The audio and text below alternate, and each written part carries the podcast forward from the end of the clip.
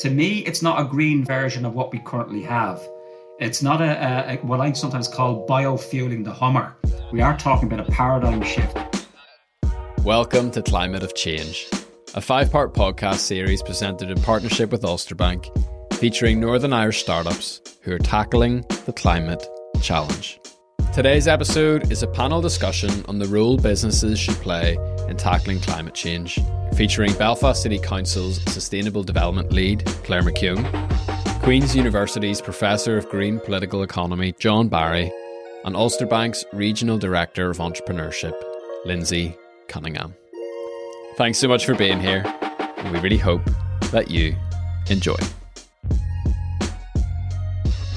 So yeah, look, uh, we're just going to keep this extremely conversational. Um, I guess to kind of kick us off, then, if we leave sort of the organisations and the bullet points and our core messages behind for a second, you know, what about for each of you personally? And I'll start with you, John. Like, do you remember or do you have any sort of idea where you first personally started to take an interest in climate change and the environment? Yes, I can. I can even uh, not quite date it, but I certainly know I, I, was an undergraduate student in University College Dublin in uh, the mid 1980s. I was working in a well known hamburger fast food place, McDonald's, uh, to pay my way through university. And I remember a discussion in the, the staff room about a report that had come out about the Amazonian rainforest being felled um, to provide the space for uh, beef that was then, of course, being used in terms of, you know, the products that we were uh, providing.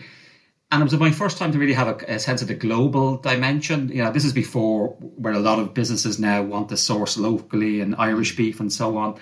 And I remember being absolutely appalled uh, that you know little old Dublin and people in in the eighties in Dublin didn't have a lot of money. You know, going to McDonald's is a bit of a treat, and saying, well, people engaging in something that's kind of positive and um, providing jobs and so on, although very low paid jobs, it has to be what we would call precarious work uh, in, in contemporary parlance, was connected to this global commodity chain, which was very unsustainable.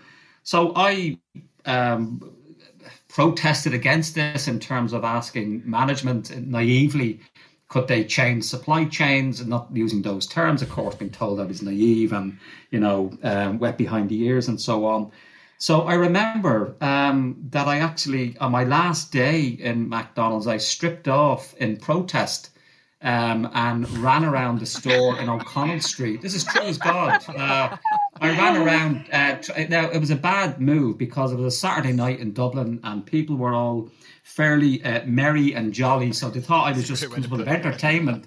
Whereas what I was trying to call out was, look, people, you're you're engaging in ecocidal, you know, bad environmental practices uh, chased around by two security guards and then who caught me eventually after about 20 minutes running around the store.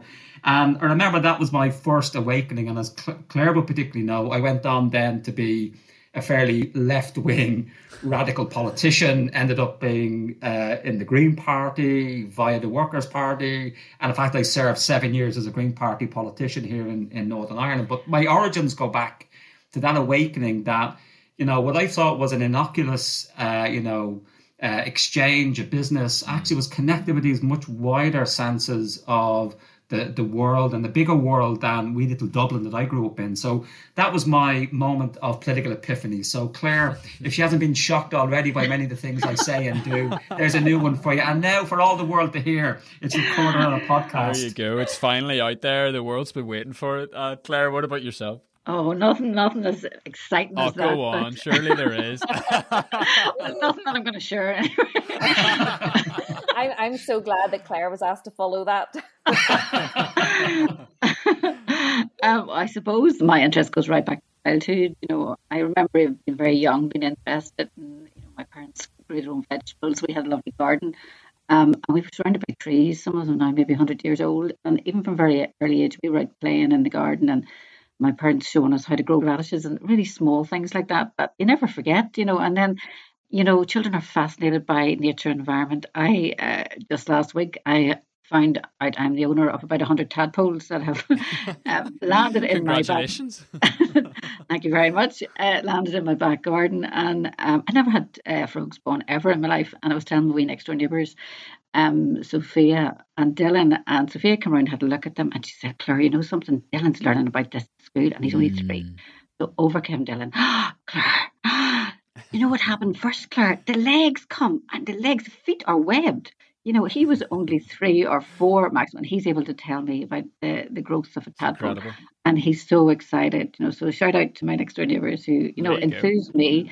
And it soaks in at an early age. And then, you know, we were surrounded by trees as well at home. So I knew they were just for me to climb on. And once I got, I got to climb faster than the boys and further, uh, you could see, you know, your whole home from a different angle, you know. Yeah. And uh, it reminds me of a lovely Seamus Heaney poem that I I can't remember the, the, name of it, but he writes about the tree at the end of the lane and how you know seeing everything from a different angle. And I suppose then going into school, uh, I went to convent, primary and grammar school, and nuns, big interest in nature as well, you know, yeah. and took us out. And then at university, uh, you know, secondary school geography teachers, brilliant geography teacher, loved it, you know, and biology teacher who took us away out of the class, and that was just class, so class. class. Yeah. And you remember the days you were out of the class more clearly than you remember what you were, were taught, you know, and, and how to take down from a board. Very cool.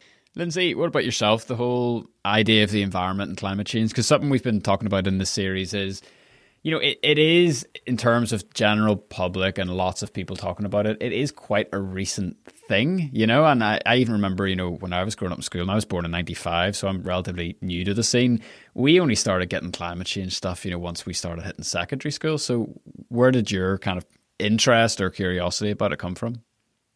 Yeah, I, suppose similar. And, picking up with Clare, I probably didn't realize this, but uh, but when I was young, I, I I was that friend who would have told other people off for littering. You know, just we have we live um, on the just on the coast, so uh, Bangor, Groomsport, that kind of area. So I've always been round the beach and just hated seeing litter. It was just something that really irked me. So I, I definitely was that friend or encouraging my mum to to compost, etc. Um, but when I was reflecting on this, thinking, actually, what were some of those moments or, that made me sit back? And, and I really defined it to two. So I don't know if you remember that advert. It was a Greenpeace advert with Emma Thompson, the one, and I can still just remember there's a orangutan in my bedroom. and I remember just reading about that and really trying to understand. And it was just almost like a light bulb moment. Yeah. And then the second one, Justin Hofman's image of the, the seahorse with the cotton swab. Mm. I just thought, this is absolutely insane. Like, and I could actually see that this was starting to encroach on things that I was familiar with. And I mentioned there the beaches, you know, just this week, like Millisle Beach had a diesel spill. Wow. I take my son to Millisle Beach and I just think actually everyone is really impacted by climate change and we're really starting to tangibly see it. It's not the things on the TV or the things that people talk about anymore. Mm-hmm. I can just see it more. And actually I think similar to yourself, Matthew, it's it's come into my life more within the last couple of years. And I suppose just one other thing on it, I, I would be really passionate in professionally, but also personally around diversity and inclusion. You know, I'm a member of um, Lean In Network, Women in Business, etc. Nice. And I think one of the other angles on this is that we know climate change disproportionately affects women and those in poverty. So again, that really rings true to some of my values that actually there's a big part to play here if we're going to get that that inclusion or that equality that, that is important to me to strive for.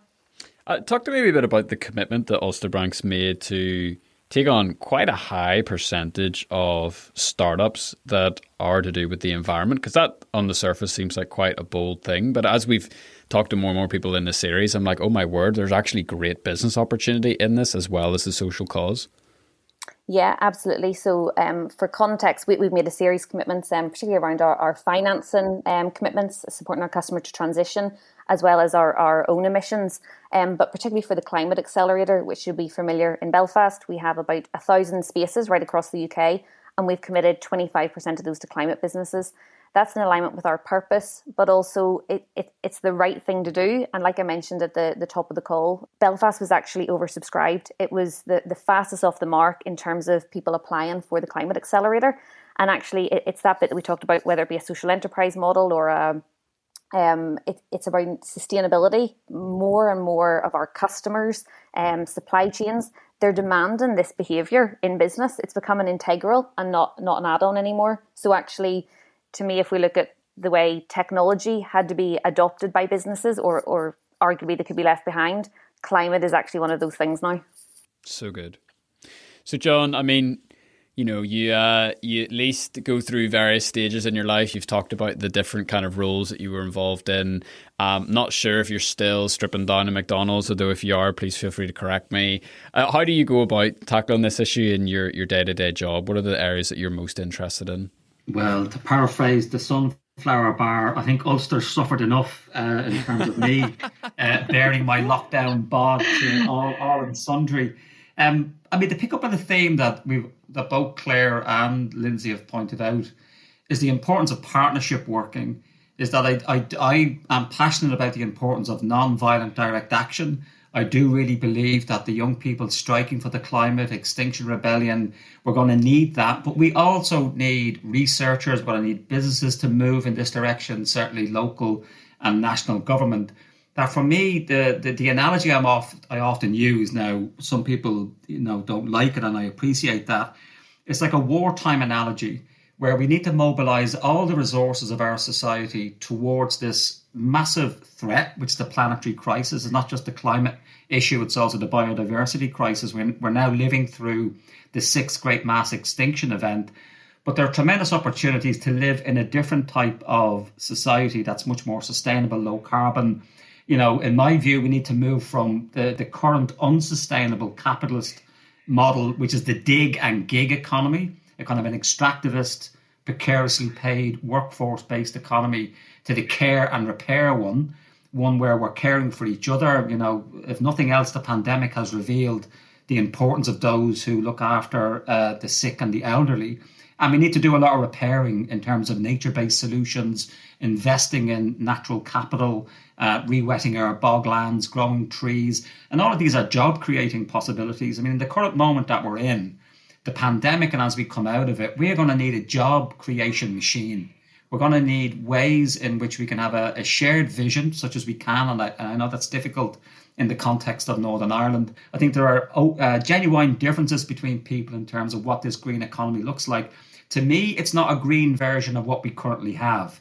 It's not a, a, what I sometimes call biofueling the Hummer, that we somehow take t- take out carbon, coal, oil, and gas, and we stick in wind energy. And that's what was good about that report that Lynsey referenced that we did in the Climate Commission, is that we found in that report, for example, that if we want to build back better for Belfast, if that's not too much alliteration, let's retrofit our housing stock and our buildings because that's our single biggest uh, carbon sector that's uh, you know increasing our carbon budget.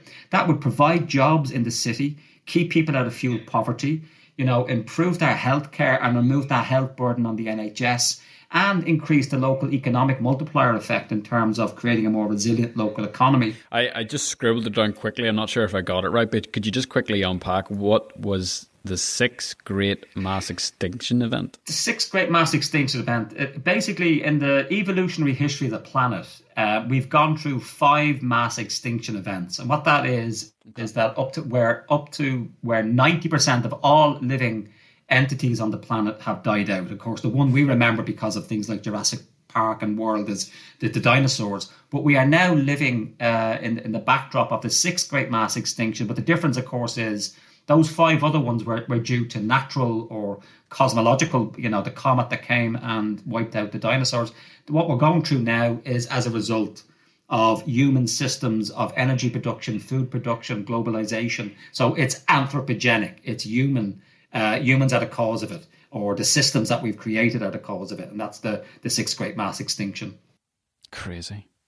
I mean, Clare, you've you've obviously seen this whole space and industry change so much. I mean, I'm just looking here, even at your bio as, as I'm listening. Like 2001, that seems like, in terms of this whole space, it seems like such a long time ago, and so much has changed, even in the public opinion. Like, what are you up to now in your day job? Because you have such an amazing track record of doing all this great stuff. But what are the most important things that you're drawing your attention to now? Well, I suppose my job um, it covers both internally in the in the council and what we can do externally. So I'm trying to get our organisation um, really geared up in terms of education and opportunities. You know, we're a big landowner. We've something like 150 buildings that we manage. All of those need an energy supply. 300 dirty diesels. Um, uh, which we need to look at in terms of you know converting, and we have made some uh, uh, big changes there. We've got ten electric vehicles now, um, but that needs to change further. So, you know, operationally and strategically, I'm working on a day to day basis with the council, and you know, all our departments are open for change right through, you know, from city and neighbourhoods to place an economy. Um, and again, it's driven by the chief executive and a bunch of councillors now who really get this agenda. We have um, representation now for the Green Party, substantial representation compared to what we had years ago. Um, and we also have every party totally supportive of this uh, this transformation and the job opportunities. So that's a bit about the internal work. Externally, um, I've been engaging with John and others. We talked about the PCAN project, and John referred there to the Mini Stern report that we had commissioned. And that's a really important piece of work for the city because it looks at the economics of decarbonisation. Where is your carbon, and how are you going to get a route map out of the carbon dependency. And as John says, it points to the retrofit of our buildings, both in the domestic sector and our transport. So if we can start to tackle them with really sound data, which is what that mini stern is, then we're in a better place. We also have a climate plan for Belfast, which was written uh, in conjunction with a new Resilience and Sustainability Board. And that's a very important body now that sits across the city. There's representation from most of the public sector. Um, you know, I'll not list them off, but Northern Water, are there, the port, you know, anybody with a big, uh, a big estate and a big agenda who's delivering the public sector around that table, and we're all collaborating. And I cannot emphasize how important it is to share all of this knowledge and experience. We're picking up from each other, you know, um, and you know, in PCAN, we're talking to the financiers you know, this is the PCAN has given us the opportunity to bring the climate financiers together with the climate strategists. That's never been done before. And the Ulster Bank are in there with us. You know, we're engaging with pension funds. And what Lynsey um, didn't say, which I thought was really impressive when I first started talking to the Ulster Bank, is they put a thousand of their NatWest and Ulster Bank staff through a master's in climate um, policy, I think, from one of the Scottish universities. And I was thinking, brilliant. At least you have a bunch of people, you know, engaged on the science and why it's so important, and then understanding how the finance then has to change to make everything happen and happen fast. And I suppose I'm keeping an eye all the time on government policy. Just this morning, Boris announced a new ambitious target at 78% reduction, I think, in greenhouse gas emissions by 2035. You know, you have to be living under a stone not to realize that the world has changed and is changing really fast. And it's up to us to keep up with that and open up those business opportunities you know and it's all engineering. A lot of it is engineering. And we have a heritage of innovative and industrious engineering in northern ireland. We still have the skills and the people there to transform uh, these energy challenges and, and you know drive new opportunities. We have companies like wrightbus investing in Northern Ireland because the skills are there, the knowledge, the experience, and they want to scale that up.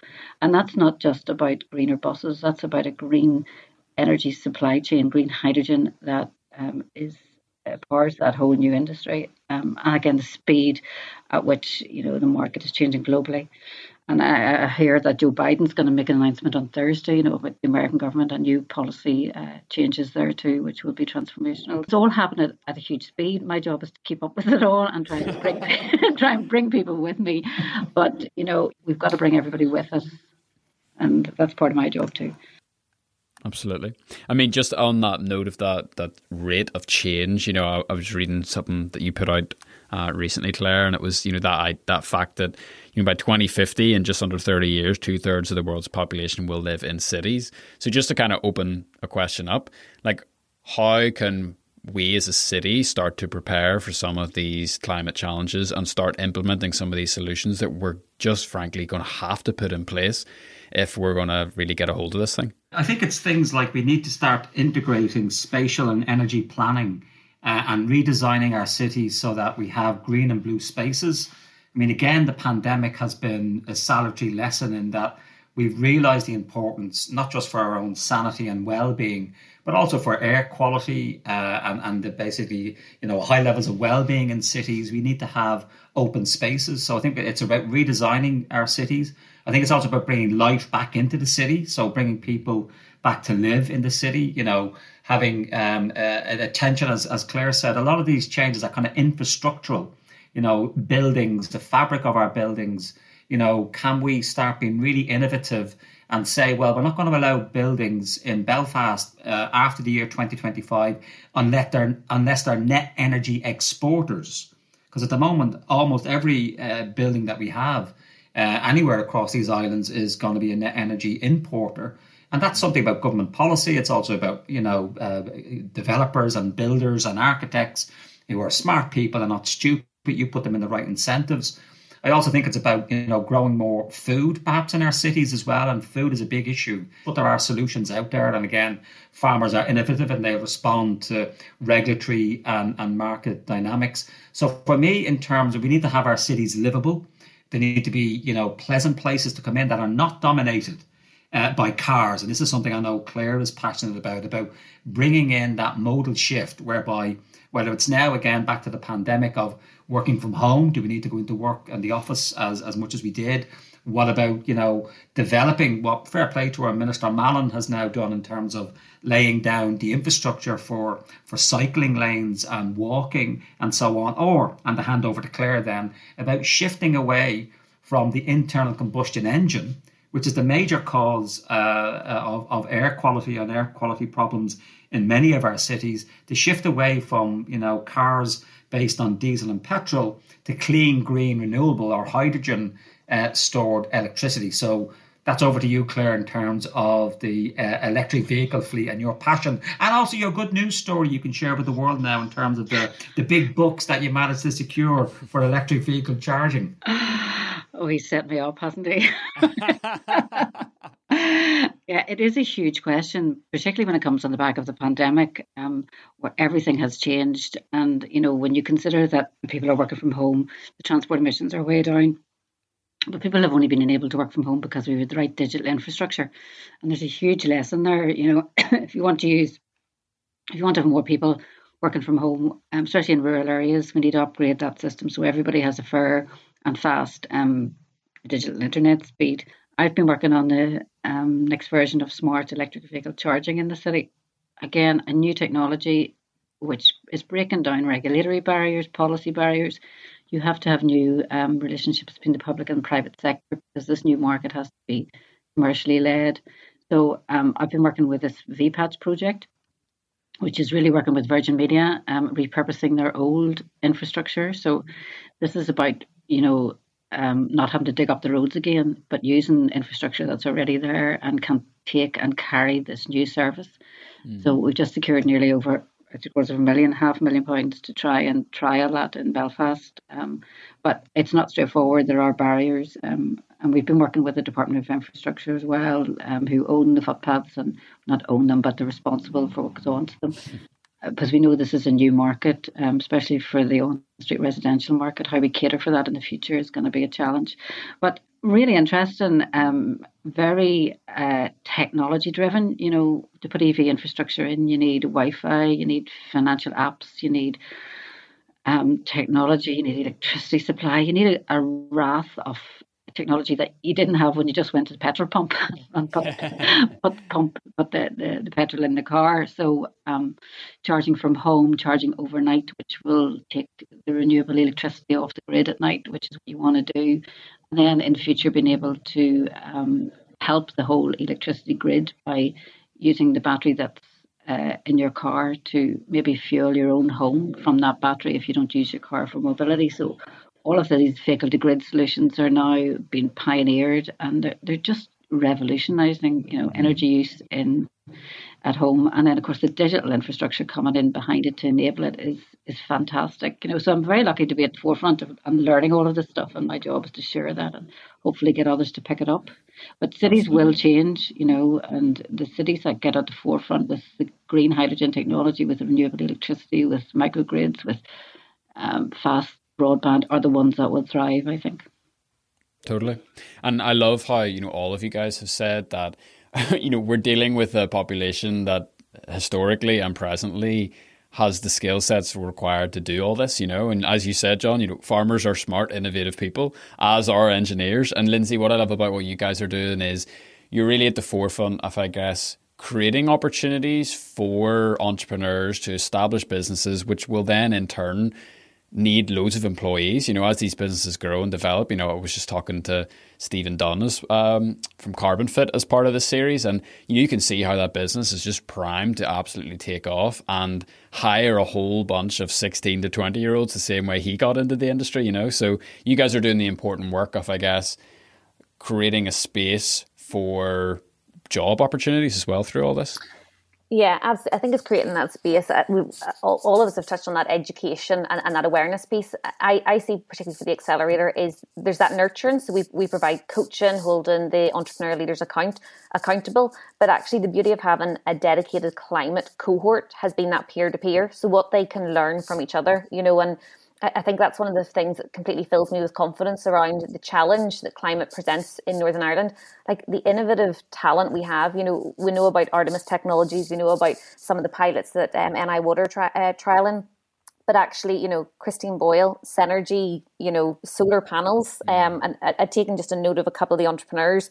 There's sustainable gifts in Ballycruddle Farm, Forest Tracker, looking at plastic cups with chicken feathers you know, there's really great minds out there and, and they have this passion to make a difference to our climate. So, I mean, that, that gives me complete confidence um, in, in what we're trying to achieve. But I, I, echo what everyone has also said about partnerships. And Clare, there's probably a, a, bit for us to pick up because EVs are something I'm really interested in too. And we have announced a partnership with Octopus to make it easier for and and more effective, I suppose, for our customers um, when they're looking at their their infrastructure around electrical vehicles. So um, it, it's definitely a, a hot topic at the minute. Yeah, absolutely. So I guess like moving into that broader sort of question then the the underpinning of this whole discussion is and this is as broad as, as they come so please feel free to take this whatever way you want you know what role can businesses and should businesses play in tackling climate change? Because again, I, I, come at this from a very stereotypical view where when I think about tackling climate change, I think about the picket sign rather than the entrepreneur. And I've had a whole education doing this series that actually I've realized that business has a really, really important role in actually um, addressing this issue. I think um, to go back to that logic of partnership. We are in a very different space, and again, I would I would go back to what I said. We are we are not talking about greening business as usual. We are talking about a paradigm shift that, to me, is on the same level as the shift from a rural, feudal, agrarian economy in the 18th century and then into industrial capitalism. That's the scale of what we're at, and we only know we've done that in the rearview mirror. I think we're in the middle of it. I think we're at the beginning, at the end of the age of carbon energy for example, uh, in terms of the future will not be one based on coal, oil, and gas because the planet will simply burn. Um, and there's no jobs, there's no business on a dead planet. And I do think there's a role for business to push governments for uh, quicker, faster, more um, scaled up, and indeed aggressive targets uh, in terms of climate legislation. And I do hope to see businesses in Northern Ireland get behind the climate change bill going through the Assembly and to hold our ministers and politicians with their feet to the fire because this is the, the new terrain upon which all businesses are going to compete and, and collaborate. And that's the last thing I would say is that I do think there should be um, a role for much more collaboration, and certainly given the structure of the Northern Irish economy, around um, seeing you know, public-private partnerships. And again, let's give you an example of that that Clare has heard me talk about before, is new models of community wealth building, which have been trialled and experimented with in, in North Ayrshire, in Scotland, in, in Preston and Lancashire.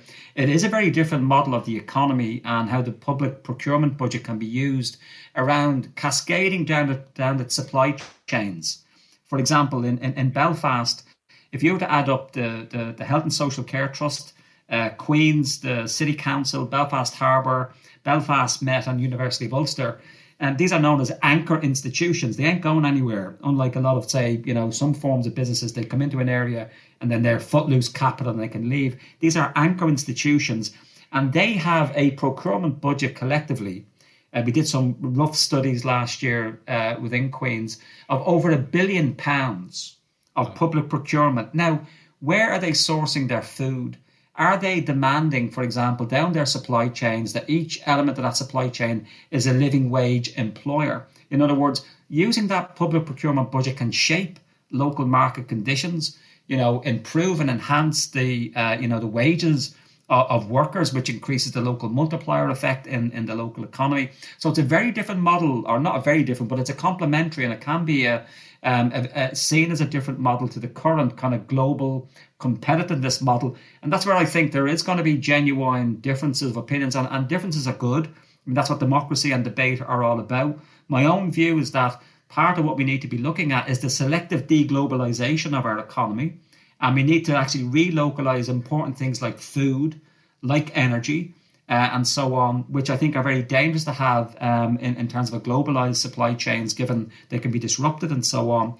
So I do think it's about you know opening up our imagination that the, the, the economy of the future is not going to be a kind of plug and play version of what we have at the minute with a different type of energy system.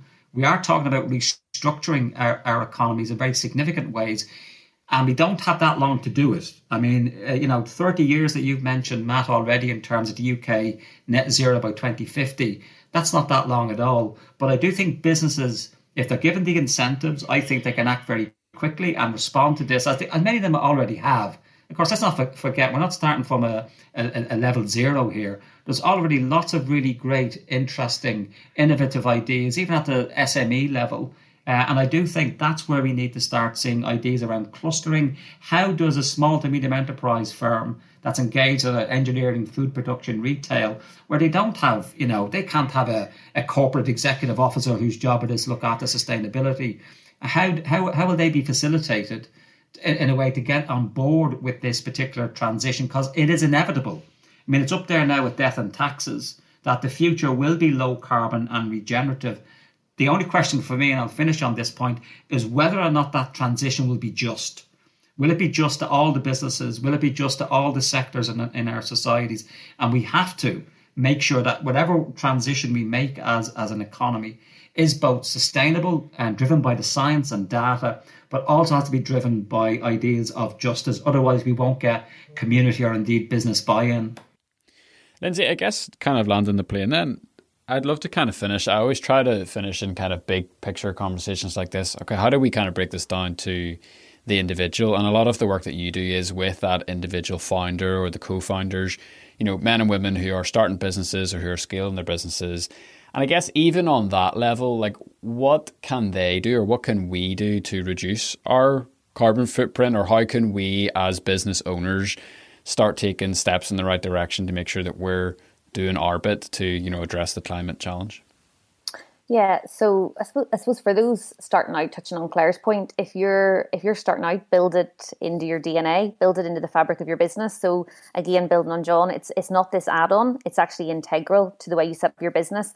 And and arguably, you know, as businesses are starting to come out of COVID and looking at their strategy and what they're going to achieve for the next two three years, actually, if climate can be incorporated incorporated into that, to me, that's a really sensible option then when some of the I suppose regulations come in 2030, you're be you've been proactive and you've almost designed your journey rather than being reactive to it. So I think there's that that onus, and we can do that on an individual level. As an entrepreneur or business owner, you can control more of your your supply chain, um, the the way you use natural resources. So I think it's it's having that consideration when you're building out your business model is really important, and it's it's again I, I kind of keep going back to it, but that education and awareness. So actually ahead of this call, um, there's a, lady rushing that I'm, I'm friendly with in Belfast was, said that she'd read John the roadmap, and um, then she said, "I need to do better because I'm sitting reading it while I'm eating strawberries imported from Spain." Mm. You know, so they're individual actions, um, but actually, it, it's in that design phase or, or, constantly challenging yourself and challenging yourself to do better. I, I think is where it, for me, is ultimately where where it starts. So great. Uh, I just would love to end. I probably should have prepped you guys for this, so feel free to take a couple of seconds to, to think about your answer. But I'd love to kind of end this with a call to action from each of you. So if you could make even just one simple ask from you know the people listening, from the listener, what would that be? And feel free to come at that from any angle that you'd like. Well, perhaps I could begin and repeating something I mentioned already. If there's one thing you could do is to get behind uh, the necessary piece of legislation we need here to push this over the line and really start taking the opportunities that we can have in a, a low carbon, green, regenerative economy. That's the climate change bill currently going through the assembly. And I do think we need the voice of business. You know, certainly we have young people uh, supporting it, uh, students. Uh, we have environmental groups, obviously, um, as well, because I think properly designed regulation can drive innovation as a level playing field for everybody. So, if there's one thing you do, please support the climate change bill that's currently going through the Assembly. And not to belabor a point, John, but how do we actually do that?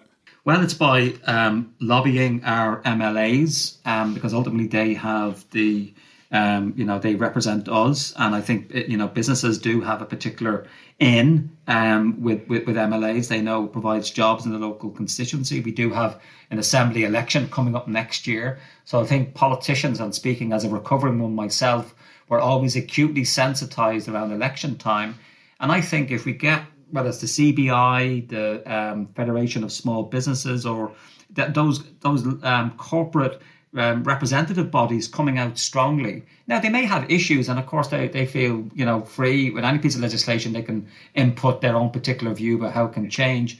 But I do think this has to be presented as both inevitable but also extremely positive. It's a game changer in terms of the opportunities that um, you know are there for us here in Northern Ireland. And the last thing I'd say is that something we've not touched upon is that this can help us solve some of the political problems that we're currently experiencing in the wake of Brexit, people's concerns about the Northern Ireland Protocol.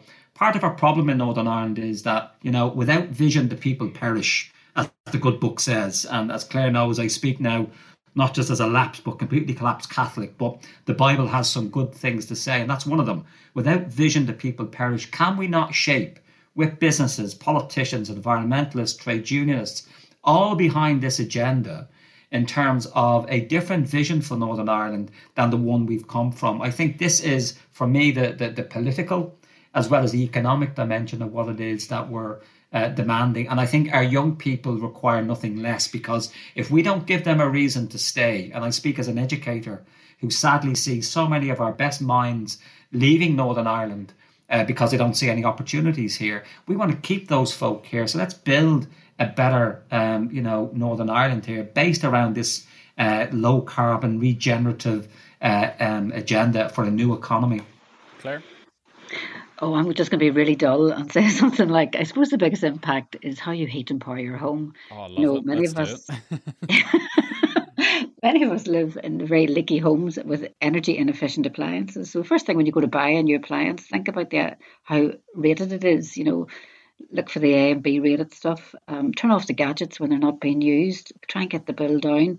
Um, and there's simple things you can do in your home, like increasing the insulation, your roof wall and underfloor insulation, and thinking about air tightness. And then think about how you travel to work. You know, can you take public transport, walk or cycle? You know, many of us live within two to three miles of our workplaces. Can we think, you know, coming into the spring and summer, get out on that bicycle and think about how you're taking your kids to school in the morning. You know, there was um, a colleague of ours, David Gavin, keeps you know bringing this issue up. You know, within COVID, we were all at home, but now come back to school, there was an opportunity maybe to think about how, you know, do you really need to drop the kids off in a big car? Mm. Um, can you walk them to school? You know, and that's the beginning of behaviour change. Um, and keep on educating everybody. Brilliant, some brilliant programs on at the moment. I think in BBC Two, Addy uh, on climate change it was really great the other night. He was in Bhutan and Bangladesh, and it shows you the scale of this problem you know, we don't even, I think, have a have an idea of how this is changing livelihoods uh, for the worst in some of the poorest areas in the world. And the, the the feature in Bhutan is particularly interesting because it's not a wealthy country, but they're allegedly some of the happiest people in the world. Mm. So uh, money doesn't buy happiness. I suppose we all know that. But then. Um, how can we make sure in this transition that we bring everybody with us and the burden isn't doesn't fall on the shoulders of the poor yeah. um, so I mean, those are my very simple issues. You know, think about your own home, the way you live your life, the stuff you buy, um, and keep on educating yourself. Super. Lynsey, just final words from yourself.